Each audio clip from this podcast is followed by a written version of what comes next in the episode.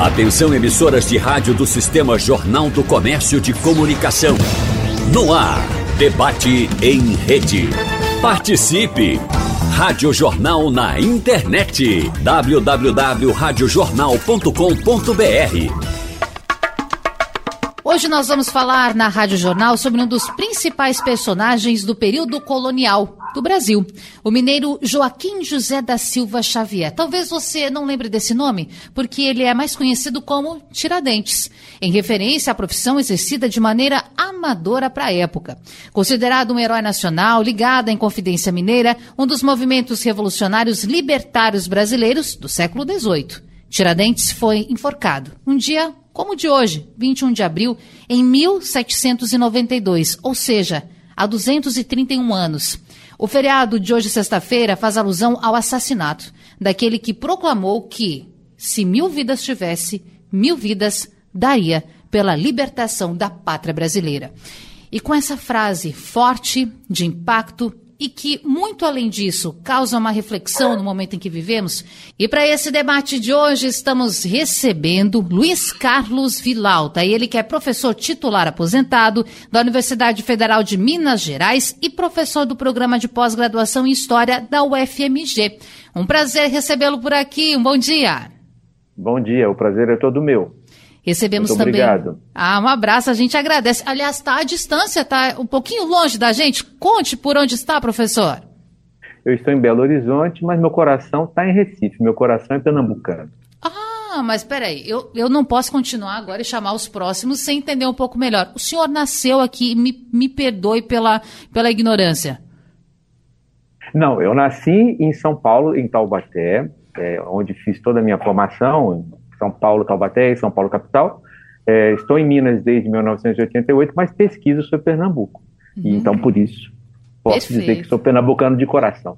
Maravilha. Bom, deixa eu seguir aqui, daqui a pouco eu vou dar o meu relato também sobre isso. Professor Felipe Domingues, historiador e doutorando em Ciências da Religião e mestre em História Política pela Universidade Federal de Pernambuco. Muito obrigada por participar, professor. Bom dia. Bom dia, Natália. Bom dia, ouvintes. Uma alegria sempre. Prazer é nosso. E aqui, presencialmente, Lula Couto, professor historiador também para participar desse debate. Prazer tê-lo aqui com a gente. Prazer todo meu, Natália. Bom dia para você, para o meu amigo Felipe, para Luiz Carlos. E espero que a gente possa fazer um bom debate. Com certeza. Agora, é, professor Luiz Carlos, eu disse que eu ia falar um pouquinho também sobre ter Pernambuco no coração. Então, deixa eu aproveitar aqui. Os ouvintes já sabem, mas quero contar para o senhor também. É, moro há dois anos e meio nessa terra tão acolhedora, sou gaúcha, mas me sinto pernambucana também, sabia? Não tem como. Não tem tem como como, não. não se sentir pernambucano. É não tem verdade. como. Se... Tem como. Essa população é maravilhosa. E levar informação para você, pernambucano, nesse dia tão importante para a nossa história, nos deixa muito felizes. Dito isso, quero começar com o professor Lula Couto, porque, professor, Tiradentes, eu não sei se é errado falar que é um personagem folclórico, usar esse termo folclórico, porque ele é muito presente na nossa realidade, na nossa realidade, na nossa história, mas eu noto que muitas pessoas às vezes não entendem o que é Tiradentes. Então, o que é Tiradentes? É bem colocado. Eu acho que essa questão que você levanta, que é a questão da memória, ela é muito cara para o povo brasileiro. Nós precisamos resgatar os símbolos nacionais, resgatar um pouco da nossa tradição política, da nossa tradição cultural. Então, falar de Tiradentes, o Joaquim José da Silva Xavier, é importante porque nos faz debatermos sobre um momento histórico que é aquela crise do sistema colonial. Foi exatamente nesse momento onde nós começamos a pensar num país independente, pensar na proclamação da independência. Então, Tiradentes, ele é sim uma figura de destaque e merece o nosso respeito. É bom deixar claro para o povo brasileiro que esse feriado não é apenas para que a gente possa descansar, é também para que a gente possa refletir. Você mesmo, na sua apresentação, Natália, colocou muito bem a questão da simbologia, a frase Tiradentes, né, colocando sobre a necessidade, mesmo que ele tivesse muitas outras vidas, ele daria pela causa da proclamação da República e da proclamação da independência. Não vamos esquecer que República vem daquilo que é público, daquilo que é de todos. Nós estamos falando de um Brasil marcado por grandes contradições, por grandes sofrimentos. Apesar da Inconfidência Mineira não ter deixado clara a ideia de abolição da escravidão, mas há de se pensar na possibilidade de que, dentro desse contexto, na luta pela independência, houve sim vozes que falaram em abolir a escravidão. O Brasil foi o país, Natália e queridos ouvintes, que mais adquiriu escravos no mundo, em todo o tempo foram cerca de 5 milhões de escravos. E em todo o Ocidente foi o país que mais tempo demorou para acabar com a escravidão. Então, falar dessas questões não deixa também de resgatar esse Brasil de hoje, esse Brasil contraditório, esse Brasil onde há preconceitos, onde há discriminação. Bom, eu sei que a gente tem muito para falar nessa manhã nesse debate, mas ouvindo o senhor, professor, eu não posso deixar passar o que nós estamos vivendo hoje. Pois não que é uma sequência de notícias falando de operações encontrando pessoas em situação análoga à escravidão. Ou seja, houve uma batalha lá atrás, a gente traz isso na história. Perfeito. Houve, de fato, essa proclamação, se eu posso usar assim esse termo, mas uma afirmação de que a escravidão não existia mais no Brasil, mas hoje ainda nós vemos as pessoas numa realidade que é totalmente inimaginável, mas acontece. Ou seja, temos ainda coisas a resolver temos coisas a resolver, até porque mais importante do que as mudanças que ocorrem na história são as permanências. Nós deixamos de ter escravidão no Brasil, mas não deixamos de ter as consequências de termos sido um país com ampla escravidão utilizadas em quase todos os serviços. Então, quando você discute o feriado de 21 de abril, feriado da Inconfidência Mineira, e simboliza esse feriado com a figura de Tiradentes, é importante levar para a população, levar para os ouvintes da Rádio Jornal, esse debate público sobre as questões sociais do nosso país. E, infelizmente, não só na questão que você coloca muito bem, Natália, da existência do trabalho escravo, mas também no preconceito, na linguagem, na fala, no bullying dentro da escola. Quer dizer, você tem uma situação difícil e que pode ser resgatada em datas como essas, para que a gente possa debater pensando num país melhor, um país mais diverso, mais plural. Eu acho que essa é a finalidade é, pelo menos para mim, como professor, como historiador, essa é a finalidade de datas comemorativas, de você resgatar, Sim. perdão, resgatar essa situação para poder debatermos sobre um futuro melhor para todos nós. Muito bem colocado. Deixa eu chamar Felipe Domingues aqui para a roda, porque, professor, eu quero categorizar. Veja, nós estamos falando do período colonial, Conte pra gente como era o Brasil do período colonial, até para que nós possamos entender os feitos, as batalhas, o que representou e representa Tiradentes. Bem, Natália, ouvintes, é, é importante frisar que quando o historiador ele parte para o passado, ele quer responder às inquietudes do presente. Então não é um passado morto, enterrado, é um passado vivo, é um passado que pulsa, né? A própria história do Tiradentes, primeiro ele foi um maldito, né? O confidente é aquele que não se confia, né? A casa dele foi salgada, era uma das formas de amaldiçoar, né? É, remontando lá Roma quando destrói Cartago, salga a terra, né? É, é então é, ele primeiro foi um amaldiçoado, depois ele é resgatado, né? Com a proclamação da República, né? Como um herói. E é logo no início da República, quando nós estávamos buscando né, a, as nossas identidades, o hino, o brasão, é, e heróis, né? E ele vai ser resgatado ali é, nos primeiros anos da República, já em 1890. Depois vem uma visão do Tiradentes, que é, é, é um simples bode expiatório. Então, de herói, ah, ele morreu, né? É, é, isso é reproduzido porque era o mais pobre ou o menos rico, então ele foi só um bote expiatório. E é, tem que se levar em conta essas idas e vindas da história.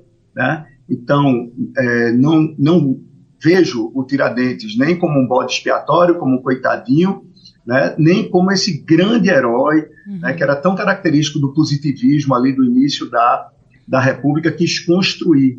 Né? Foi corajoso, sim, é, é, peitou o antigo regime, né?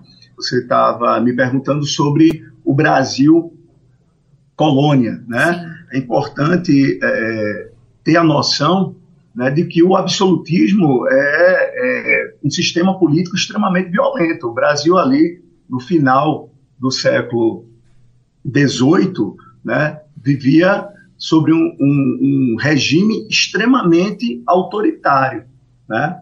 Então, as ideias que fervilhavam, em especial na França, né, o iluminismo, né, acho que a maioria dos ouvintes deve lembrar lá da escola, né, o tripé do iluminismo, a liberdade, a igualdade e a fraternidade. Muitos filhos da elite né, das Minas Gerais iam estudar na Europa, em Portugal, na França, como é na elite, da elite pernambucana também estudar na Europa e voltaram com esses é, ideários, né, com esse pensamento. Por isso que o iluminismo, né, que pregava uma nova visão de mundo, né, é, foi tão presente tanto na conjuração mineira, depois eu jogo isso aqui para o debate com o professor Luiz Carlos, com o professor Lula, né, é, percebo muito mais como uma conjuração do que como inconfidência, né, inconfidência mineira, porque a inconfidência é um olhar da, né, da metrópole com relação à colônia. São pessoas infiéis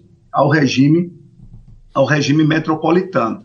Né? Então, se vivia é, no Brasil, o Brasil colônia de Portugal, a colônia só tem um objetivo, que é dar lucro para a metrópole.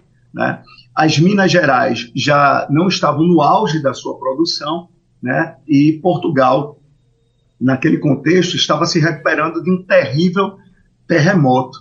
Né? E aí o Marquês de Pombal coloca o Brasil, que era de longe a colônia mais rica de Portugal, para pagar a conta desse terremoto. E cada vez mais, né, é, é, os recursos das Minas Gerais eles vão né, entrar é, em decadência de produção, né, de riqueza, de capital, e vão ser é, é, instituídos mecanismos que essa arrecadação né, fosse é, é, efetivada, mecanismos como a derrama, como a devassa. Né?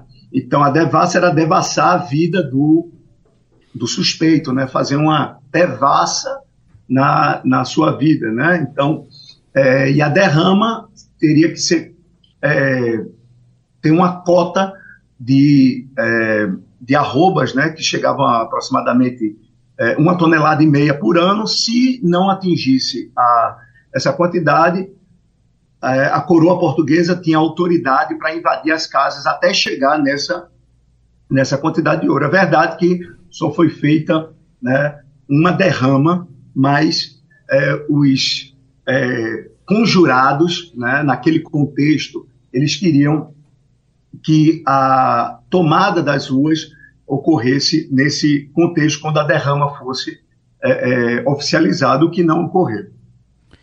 Deixa eu chamar agora o professor Luiz Carlos, que está tá no centro, não é? Está por aí em Belo Horizonte, pertinho de onde tudo isso aconteceu, porque a questão é a seguinte: eu quero saber também das suas impressões, antes de qualquer coisa, desse processo de Inconfidência Mineira. Ele é muito presente, professor, ainda na sociedade local? Nos conte como é a realidade por aí. É, veja, é, meus, meus colegas aí, Felipe e, e Lula. Lula, né? É, começaram falando sobre uh, como é que se faz história e a, a, importância do presente, o presente que coloca perspectivas, problemas, né? e a nossa relação, nós da, que fazemos a história, nós que pensamos a história, estando no presente, olhamos para o passado, né? é, procurando analisar questões que, é, que são do nosso tempo, né? E lidando, portanto, com aquilo que permanece, mas também com aquilo que muda. E, sobretudo, tomando cuidado para respeitar as especificidades de cada momento do, do passado. Né? Então, a sua pergunta, de alguma maneira, ela me faz pensar sobre o que é permanente. E o que é permanente, por exemplo, nós temos pelo menos quatro questões. Vocês falaram da questão da abolição da questão da escravidão.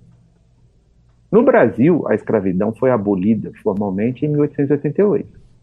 Mas uh, formas de trabalho análogas à escravidão continuam, continuam até hoje. Né? E, nos últimos quatro anos, houve um certo recrudescimento no uso de formas de trabalho uh, análogas, uh, formas análogas de trabalho à escravidão. Então, isso é uma permanência. Né? A escravidão permanece nesse sentido, mas permanece também por seus efeitos, que, que são o quê? Outro efeito que a gente pode pensar são as formas de exclusão da população eh, não branca, da população eh, que vem, que tem origem, que tem ascendência em, em ex-escravos, em ex-cativos. Essas pessoas, elas têm menos possibilidade de educação, de trabalho, menores salários, menor renda. É? é uma população excluída e é vítima ainda de racismo. Nos últimos dias, quantas manifestações racistas a gente assistiu sendo veiculadas pela televisão. Uhum. Então, essa é a segunda permanência. Mas tem uma outra permanência que é importante, que a gente tem que também discutir, né? que é a questão da exploração colonial. E essa é uma marca do Tiradentes. O Tiradentes denunciava que a seguinte situação: Minas é uma terra rica, mas fica pobre por conta da exploração colonial. E ele identificava três mecanismos fundamentais que permitiam que a riqueza saísse daqui, Minas Gerais, e fosse para a Europa. Primeiro, o regime de comércio, que era monopolizado por Portugal. O monopólio comercial, não havia livre comércio.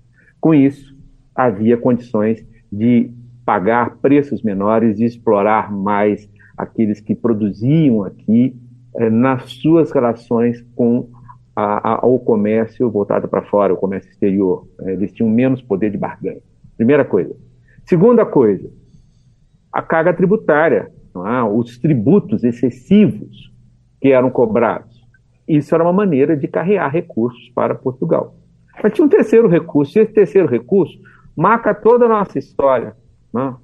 Que é o que? O uso da coisa pública, o uso da república, e essa palavra era usada na época como coisa pública, o uso da república para fins privados. Ou seja, as pessoas sobretudo as pessoas das camadas superiores, tinham uma relação com a coisa pública, no sentido que era uma relação que passava pela pilhagem, ocupar cargos públicos, ter ganhos lícitos e ilícitos, vantagens. Né? E o que a gente tem no Brasil hoje, por todos os lados, é? da direita extrema até a, a esquerda, a extrema esquerda, a gente também tem, é o uso da coisa pública nesse sentido, para favorecer, satisfazer a coisa, a, a interesses que são privados.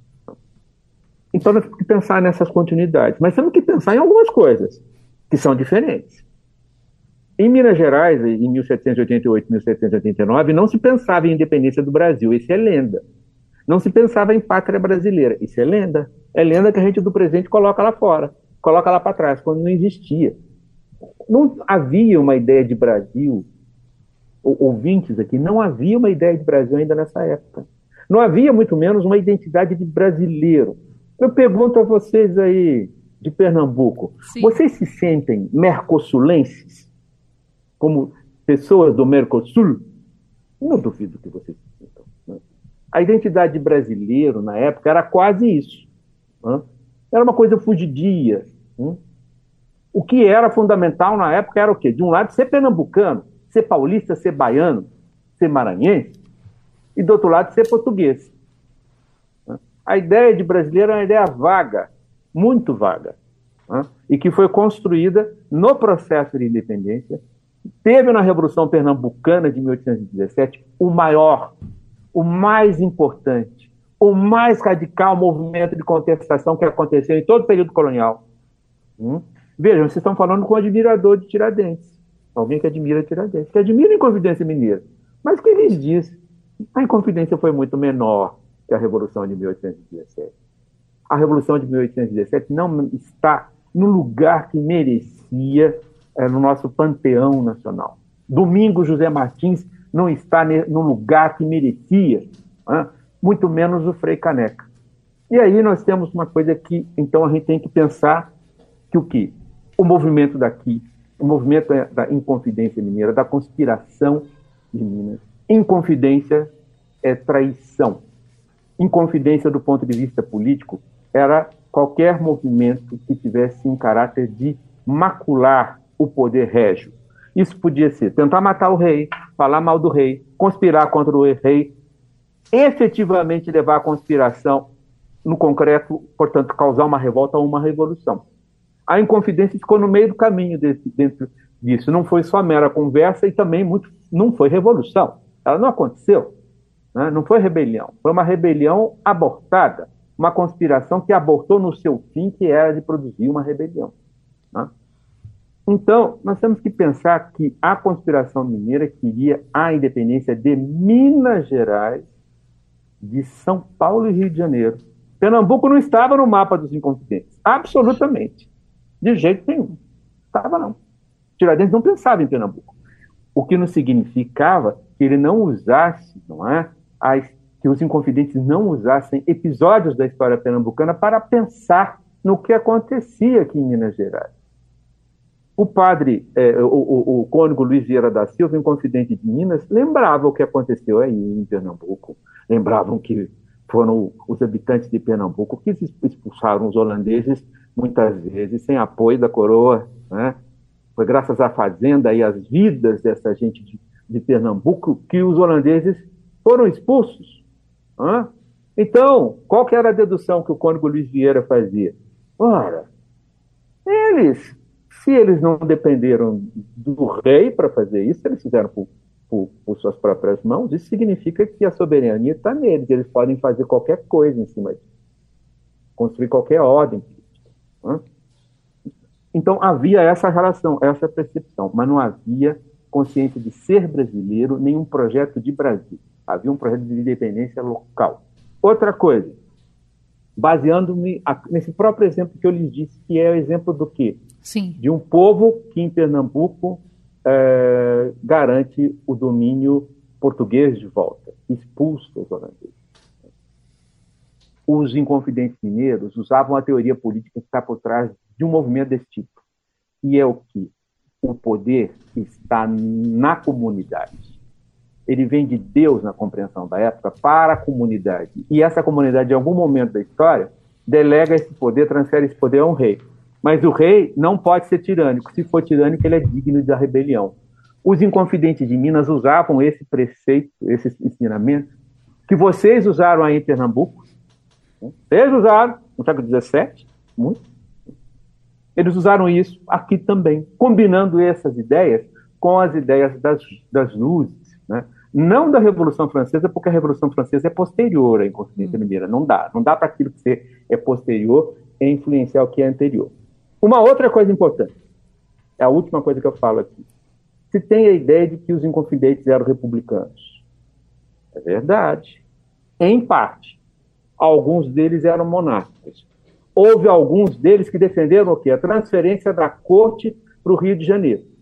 Vejam, 1788, 1789, antes da, que a transferência acontecesse em 1808, 1807, 1808. Porque o, o príncipe e a rainha saíram em novembro de 1807 de Lisboa e chegaram cá nos inícios de 1808. Essa é uma outra coisa que a gente tem que considerar como sendo é, é, importante. Havia inconfidentes que eram monarquistas. E a sede do império ficasse aqui. E eles até diziam: olha, tem que se tomar cuidado se vier um príncipe português por aqui porque se vier ele vai ser aclamado. E o que, que aconteceu quando Dom João VI deixou o filho dele aqui em 1821? Em 1822, ele foi aclamado imperador do Brasil. Então, isso mostra uma outra coisa importante. Né? É, a Inconfidência não é um prenúncio da independência. Não é. Do Brasil. Mas na, entre a Inconfidência e a Independência nós temos coisas comuns. Hum? E uma das coisas comuns é a mudança do lugar que o Brasil ocupava. Essa é uma coisa que é importante. Por fim, algo que eu não posso deixar de mencionar. Há uma, uma ideia equivocada de dizer que o mito de Tiradentes é um mito republicano. Não é. Não é. Não é. No Império, ele já, esse mito já existia. Ele foi criado no Império. Isso que é o mais interessante. Foi criado quando eram imperadores neto e bisneto da rainha que mandou matar Tiradentes, a rainha Dona Maria I. Uhum. Mas a República, ela difundiu esse, esse mito. Né? E eu acho que Tiradentes merece o lugar que tem no panteão histórico nacional. Ele é o grande herói brasileiro para as pessoas comuns.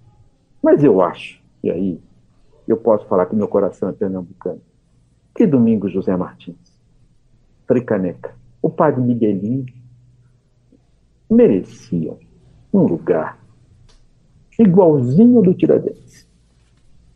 Talvez até maior.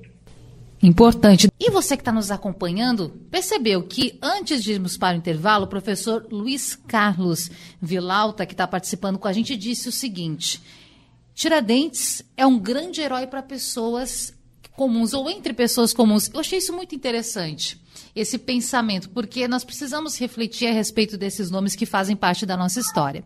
E falando nisso, quero chamar o professor Lula Couto de novo para a conversa, porque, inclusive, nós tivemos aqui os nomes de vários pernambucanos ou referências na história pernambucana sendo colocados como, como nomes que precisam também de certa valorização. O senhor concorda com isso?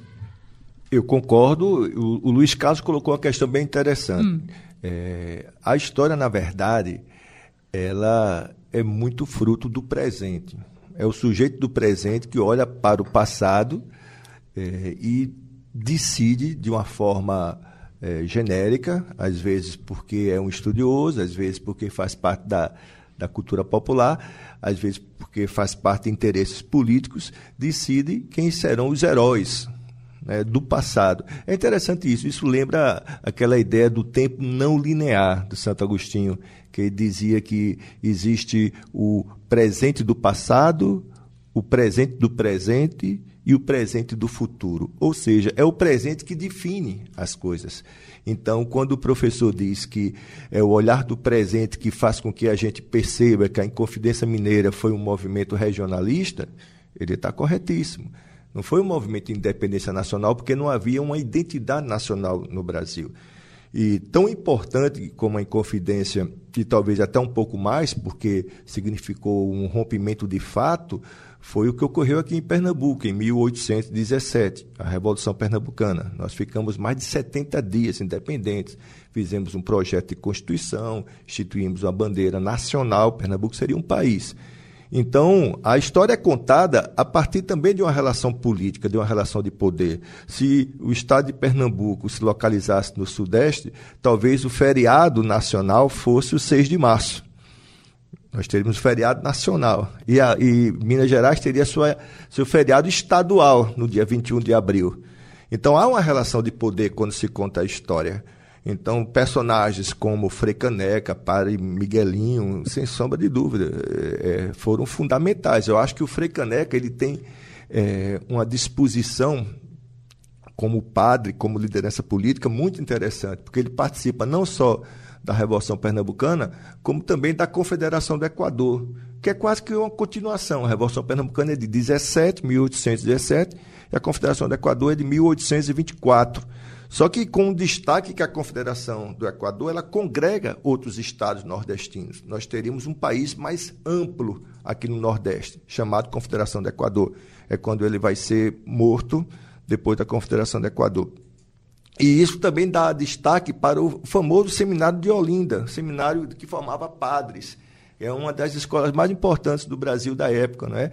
Muitas vezes os meus alunos me perguntam, mas por que, que tantos padres eram revolucionários? Provavelmente por causa da influência dos professores, das claro. revistas que eles tinham acesso, as revistas que colocavam temas do iluminismo, da ilustração. Então, eu concordo plenamente que o Frei Caneca poderia ser o, considerado o grande herói nacional. Mas a questão é aquela: a história é definida no futuro. É definida do, quando o, o, o fato ocorre, mas só no futuro que aquele fato vai ser valorizado ou não. Então, a valorização que se deu na República foi para a Inconfidência Mineira. Até porque essa República que valoriza a Inconfidência Mineira é, e o nosso querido Felipe Domingos sabe muito bem disso, nós já conversamos sobre isso, não é, Felipe? É, essa república é a famosa República do Café com Leite. Não é? é a República dos Coronéis, não é, Felipe? É a República dos Coronéis. Então, nada como colocar é, um herói nacional representando os estados do Sudeste brasileiro. Ficaria incoerente uma república que tem um foco no Sudeste colocar um herói nacional aqui em, em Pernambuco. Então, querida Natália, essa questão não deixa de, de fazer fronteira com a política. Claro. Veja só, quando você entra numa loja, por exemplo, hoje em dia não existe mais isso, a gente está ficando velho. Eu estou com 57 anos, antigamente entrava numa loja de CD. A gente procurava é, o, o setor de música nacional. Qual é a música? Música popular brasileira. Ora, essa, os, os músicos de Pernambuco estavam no setor de música regional, não no setor de música nacional.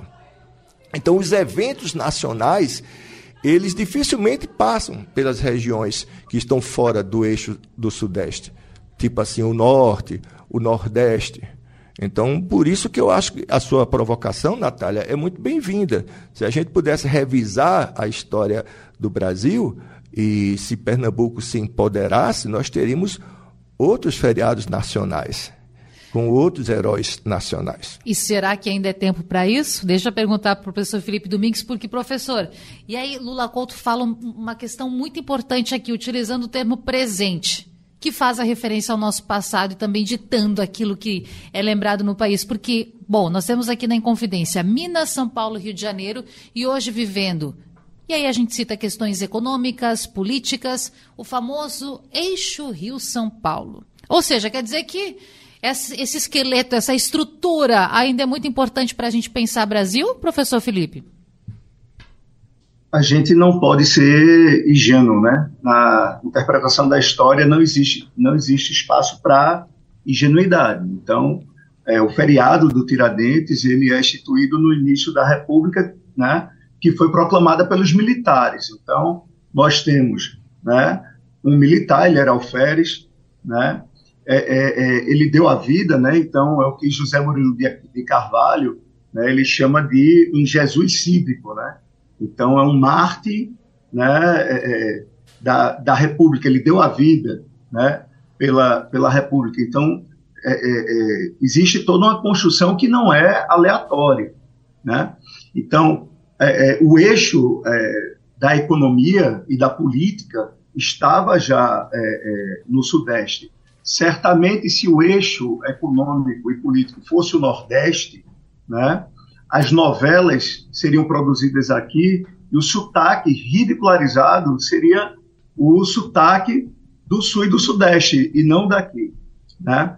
Então, não é à toa que é na, no início da ditadura civil-militar, em 1965, que o Tiradentes ele vai receber né, o título de patrono cívico da nação, em 1965, no governo do general Castelo Branco. Então a gente não pode ser ingênuo, né? E essa reflexão me fez lembrar, Natália, essa questão do que é nacional e do que é regional, né? Se o eixo fosse aqui, certamente as datas e os nomes daqui seriam o eixo, eu digo político-econômico, seriam é, é, é, os nomes, né? É, do norte, do nordeste. E me faz lembrar, né?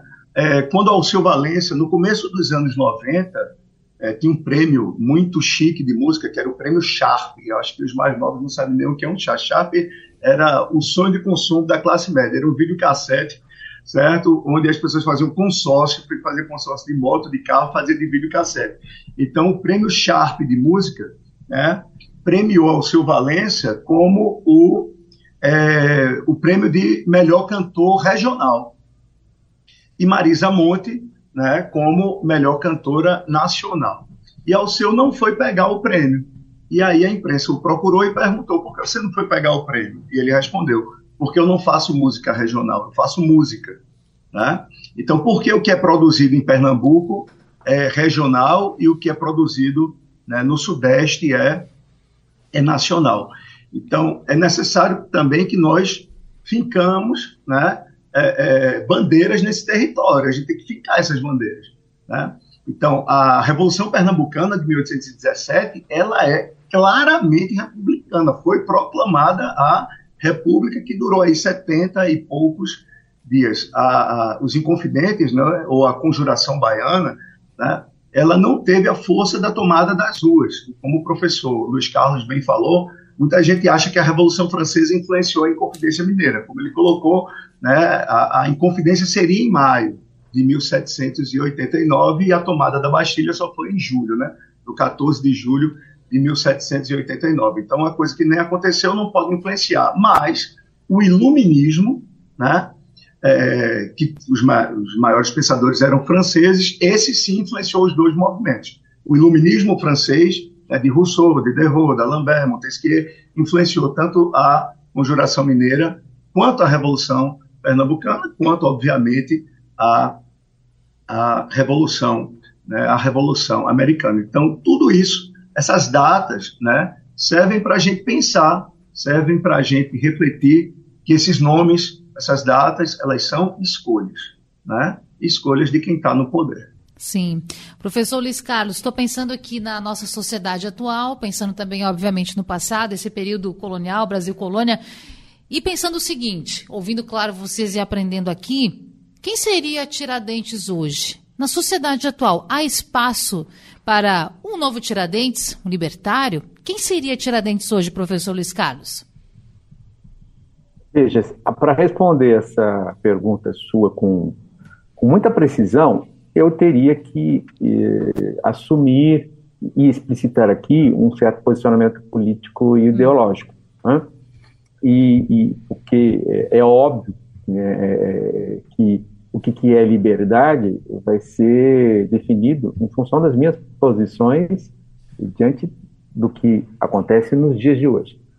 E então eh, eu não vou fazer nada preciso, porque não é o caso de eu ficar aqui é, difundindo as minhas ideias. Né? Claro. Mas é, eu acho que é, Tiradentes existem aqui aos milhares no Brasil de hoje. Existem aos milhares pessoas que estão aqui combatendo, denunciando a espoliação colonial, é? bradando contra os tributos excessivos, é, bradando contra formas de exclusão eh, na, na, na, gestão pública. Existem pessoas que estão fazendo isso.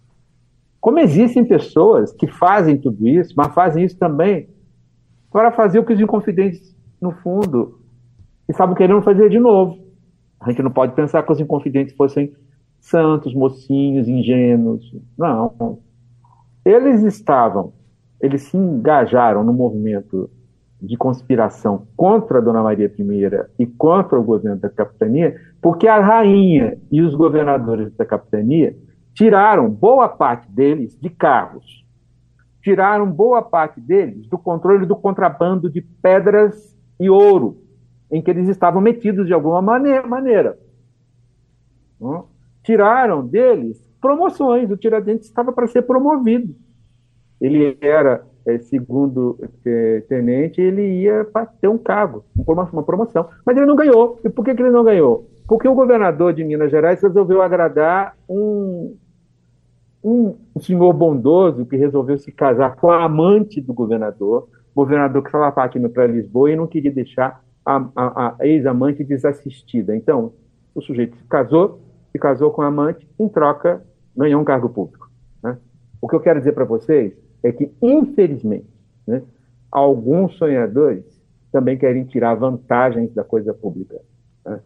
E esta é a grande chaga nacional, assim como são as sequelas da escravidão. São os dois grandes problemas que o Brasil não resolveu. Né? Um terceiro problema, aqui meus Sim. colegas explicitaram, né? é, a memória, ela traduz relações de força, relações políticas de força. Obviamente, não precisamos é, ir muito longe, apesar do presidente da República ser pernambucano, o papel que Pernambuco ocupa na República é menor do que o papel que as, as, os estados do Sul ocupam. E é menor desde muito tempo. Né? Certo? Podemos lembrar, Marco Maciel foi vice-presidente da República, né? Mas não tem a projeção, o controle, os pernambucanos não têm o controle que tem é, São Paulo e Rio de Janeiro, ou mesmo Minas Gerais, sobre a República. E isso se reverbera aonde? Na, na prática de rememorar o passado, de revisitar o passado. E colocar a Revolução Pernambucana no, no lugar que ela mereceria, É muito difícil, porque ela aconteceu longe desses estados. E mais, tinha uma mensagem mais radical, republicana, abolicionista, porque a Revolução Pernambucana aboliu a escravidão. Uma abolição lenta, gradual, legal, mas aboliu, coisa que a Inconfidência Mineira não fez. Né? Quando se discutiu a possibilidade de alforriar algumas, alguns escravos, né, para que esses escravos viessem a combater tropas portuguesas que viriam pelo Rio de Janeiro, o, muita gente disse: não, se acabar com a escravidão, desses, só de dois grupos, mulatos e, e, e, é, e, cri, e crioulos, né? nascidos aqui, não escravos vindos da África. Teve gente que disse assim: não, se acabar com essa, a escravidão dessa gente aqui, Minas acaba. Sem escravidão não dá. Né? Pernambuco teve coragem. Né? Os revolucionários pernambucanos disseram que não tinham vergonha de defender a extirpação dessa chaga. Né? Eles usaram termos similares. Condenaram com veemência a escravidão. Só disseram, nós vamos fazer essa, essa, essa extinção respeitando a propriedade e lentamente. Mas vejam, se a Revolução tivesse vingado, a nossa abolição não teria sido concluída em 1888. Teria concluído, teria sido concluída muito antes. E o curioso é que quando da gestação da independência do Brasil, em 1821, 2, 3, é? o que, que a gente vai ter? Continuamente a Revolução Pernambucana sendo lembrada, e geralmente como um fantasma. Nós não queremos isso aqui. Aqui nós temos que evitar, porque ela foi republicana. Hum? Que ela tocava nessa chaga. Por fim, por que o Frei Caneca no mesmo lugar que Tiradentes? Só dar uma contribuição. Sim. Tiradentes usava muito um filósofo francês chamado Abad Reinal. Ele praticamente copiava ensinamentos do Reinal e reproduzia isso. Mas ele copiava os ensinamentos do Reinal associados a ensinamentos de um grande pensador, luz brasileiro, o padre Antônio Vieira um sermão que o padre Antônio Vieira fez em 1640.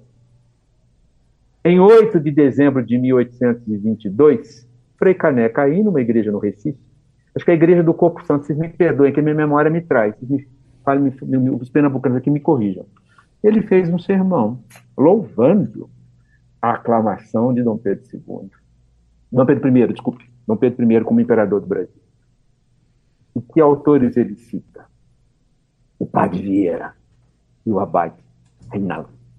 A passagem, há uma passagem que ele reproduz, da mesma, com a mesma passagem que o Tiradentes usou. Então, aí é, é mais uma contribuição, é perceber que havia uma certa afinidade em termos de ideias entre esses dois, Tiradentes e Frei Caneca. A minha campanha é uma campanha que eu posso traduzir numa viagem imaginária que foi publicada na década de 1870, hum. num jornal chamado Jequitinhonha, aqui no Cerro, cidade que chamava antes Vila do Príncipe. Né? Esse jornal narra uma viagem imaginária do imperador Dom Pedro II ao ano 2000. E ele visitaria, então, o Rio de Janeiro e se defrontaria com uma coisa: a estátua do pai dele, a estátua de bronze que tem lá, na Praça Tiradentes, olha a ironia que tem no Brasil. Na Praça Tiradentes, no Rio de Janeiro, ao invés de ter um monumento a Tiradentes, tem uma estátua de Dom Pedro. Hã? Mas, enfim. Um Quase um sarcasmo, né, professor? É um absurdo. Isso é esquizofrenia brasileira. Hã? Tem que colocar a estátua de Tiradentes ali e tirar Dom Pedro ali e colocar em outro lugar. Hã? Não é para queimar a estátua de Dom Pedro, não. Só para colocar numa outra estátua, um outro lugar. Um lugar que seja uma praça, praça Dom Pedro I ou Praça da Independência, mas chegando aqui, final. Viagem imaginária, Dom Pedro II, no ano 2000. Não encontra mais a estátua do pai. A estátua do pai foi fundida. Encontra a estátua, o, o, o bronze da estátua usado para uma estátua de Tiradentes. E se choca. E se choca também com o fato de que na República não tem mais o tratamento de diferença em relação aos nobres, às altezas. E as majestades. Tá? A minha campanha, gente, é dupla aqui. Que Frei Caneca tenha seu lugar na nossa memória. Primeira coisa. Segunda coisa, que Tiradentes tenha o lugar que ele merece. Sim. Que ele ocupe a praça que lhe deu nome. E que Dom Pedro vá para um outro lugar, para uma outra praça, para um museu. Mas não ocupe o lugar que não lhe pertence. Nós temos que colocar as coisas no seu devido lugar. Como hoje, né, 21 de abril de 2023, encerrar definitivamente a tutela militar que nos massacra desde a proclamação da República. Né? Essa é uma tutela que traz um, um dano nocivo à democracia brasileira. E aí eu preciso falar de uma questão. A morte de Tiradentes, professor Lula Couto, e o quanto isso, esse episódio, esse assassinato, esse fato da história brasileira, serve também para torná-lo um herói, de certa forma. Claro. Quando a gente pensa exatamente no que a gente falou antes, que a história é contada a partir do presente, o ritual da morte de Tiradentes que nós conhecemos é um ritual romantizado.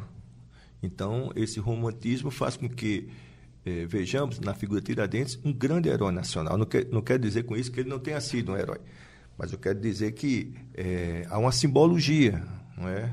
Você imaginar que, além de morto, ele foi esquartejado, as partes do corpo espalhadas por Vila Rica, a casa demolida, o terreno da casa salgado.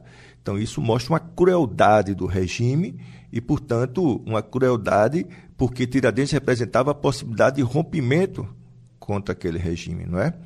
Mas é interessante a sua colocação, Natália, porque veja só, se nós perguntássemos aos ouvintes quem foi Tiradentes, é, alguns não saberiam, mas esse nome é um nome relativamente comum. Sim. Não é? Ah, Tiradentes foi um líder de uma revolta importante. O povo, de uma forma geral, tem uma noção de quem foi Tiradentes, até porque houve uma construção dessa memória.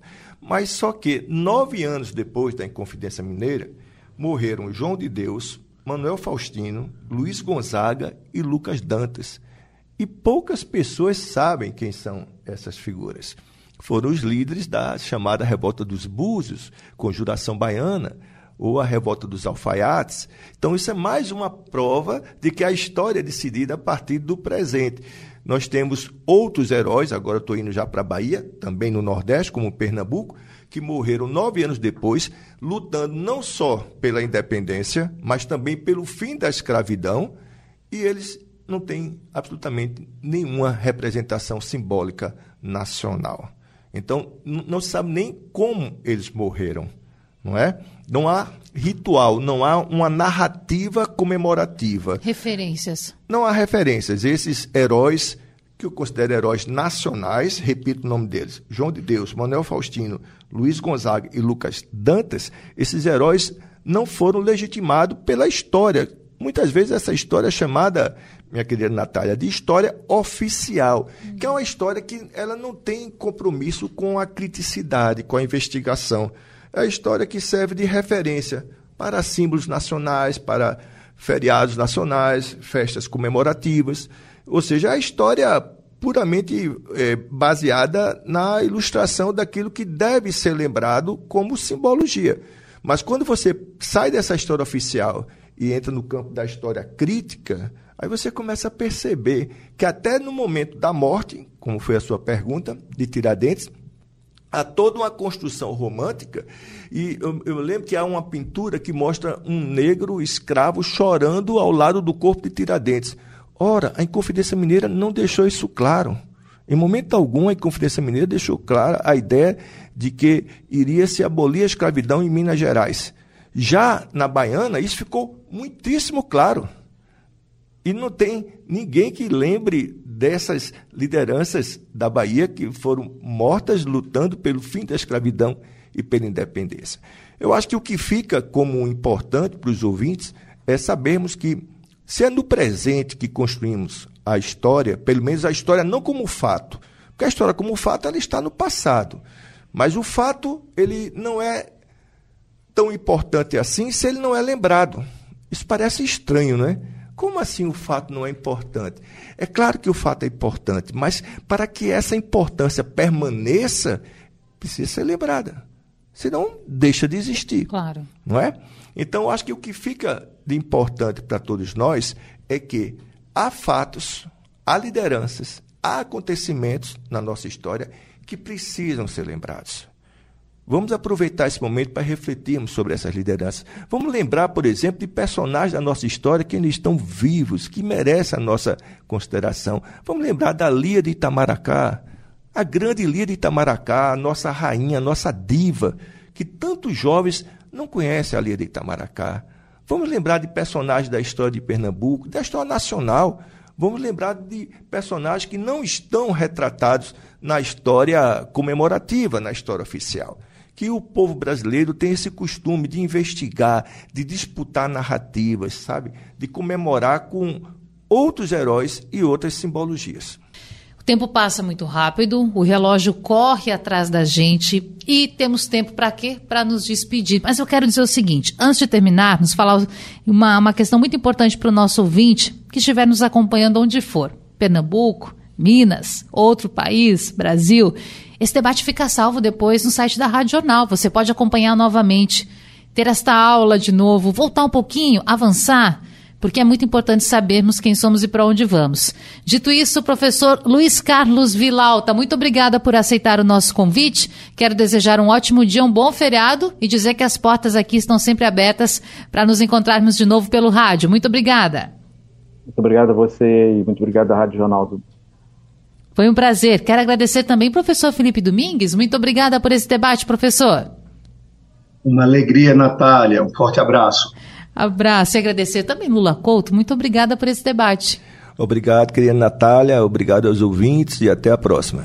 Assim nós fechamos a semana aqui no debate da Supermanhã e claro, nós nos encontramos novamente na segunda-feira. Até mais.